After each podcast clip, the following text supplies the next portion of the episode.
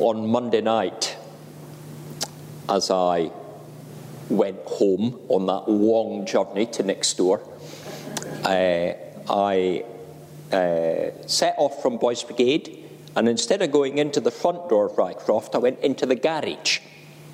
And I went in there because I had to switch the lights off, switch off the timer switch that has been controlling the lights that's been in my garden for the past month.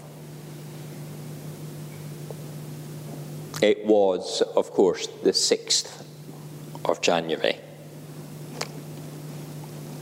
Yesterday, I went out and I snipped the bits of cable ties that held, held it along the bush and along the front fence. And I rolled it up back onto the drum. And um, can you imagine? It's actually quite a length to go all the way across the front of the house and then back round. It sort of doubles back on itself. It's almost about as long as a football pitch. And if you were to see it in a straight line. And now all that's been rolled up, it's been put into the cupboard in the spare bedroom.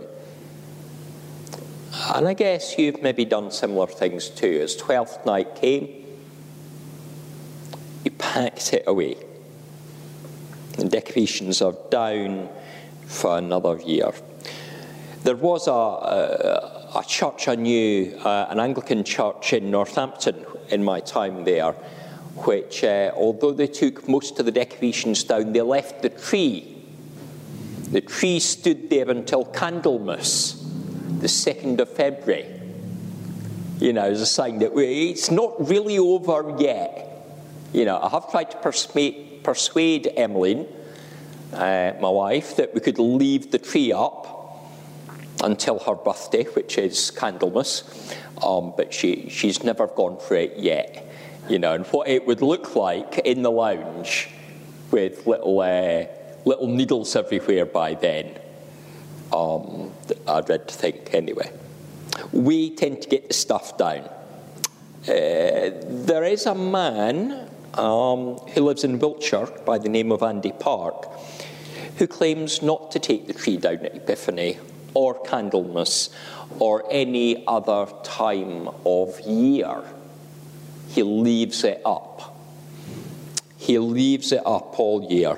And he says that he celebrates Christmas every day, having mince pies for breakfast and turkey for lunch.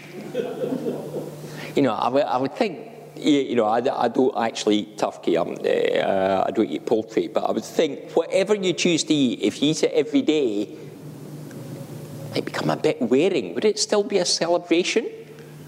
By the time it got to December, I don't know.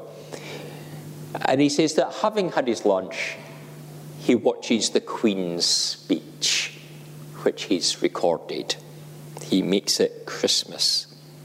Well, I, I don't know whether he actually does that or whether it's a false claim. If he does, he's maybe a little bit nutty.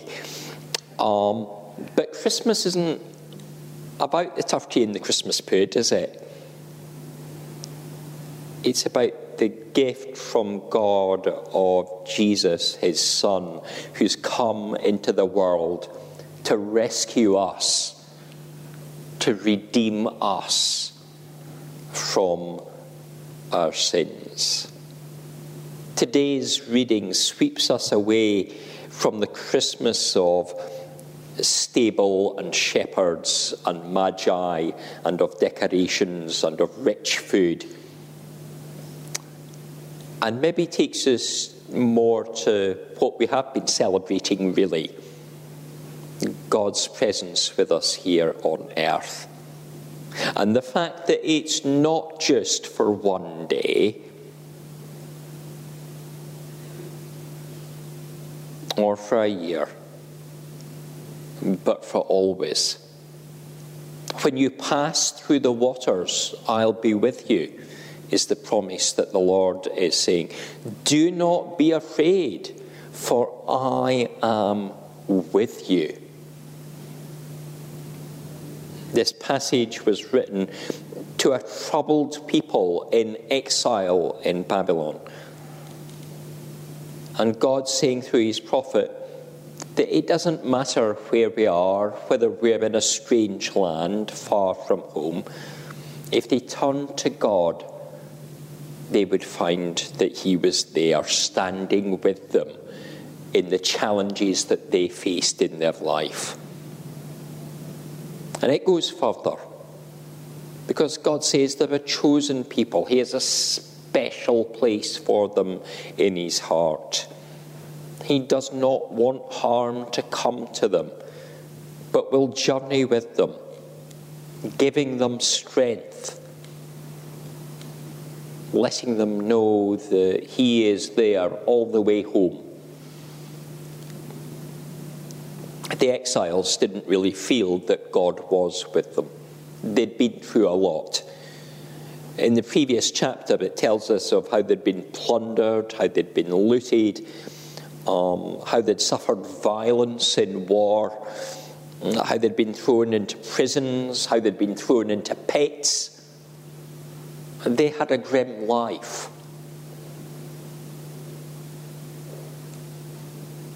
And many felt as if God had abandoned them. And there might be moments in our lives, mm, moments where we're struggling with grief, struggling with health, struggling with things that are going on in our family's life, if not us directly. But God reaches out to them here, and He reaches out to us and says, I'm with you. I know you're in that place. I know you're struggling. But there's a new beginning, a new hope. Whatever background we are from, when we're called to become Christians, we get that promise that God is there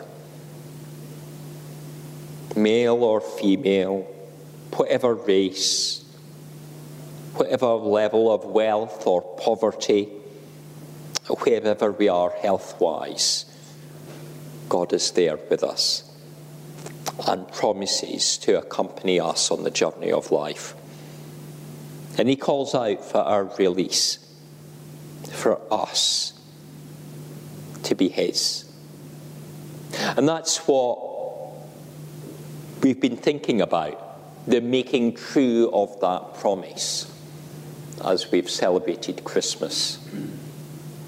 But as we've packed things away, as we've got rid of the tree from over here and taken the lights down from outside, it doesn't mean that that sense of celebration has to end or that the reason why Jesus came and was born in Bethlehem is over. Hmm. We remember instead that the fullness of redemption comes at Easter when he takes our sins on the cross and the victory over the grave, giving us all new hope, eternal life And in his rising to heaven, we are not left alone, for he sends his Holy Spirit, so that God is still with us. Emmanuel, God with us each day, making us his people, equipping us to do his work, removing the need for us to be afraid. We don't need the twinkling lights. We don't need the tinsel. We don't need the tree. With the Holy Spirit in our heart, there is a right celebration of Christ. A Christ Mass every day.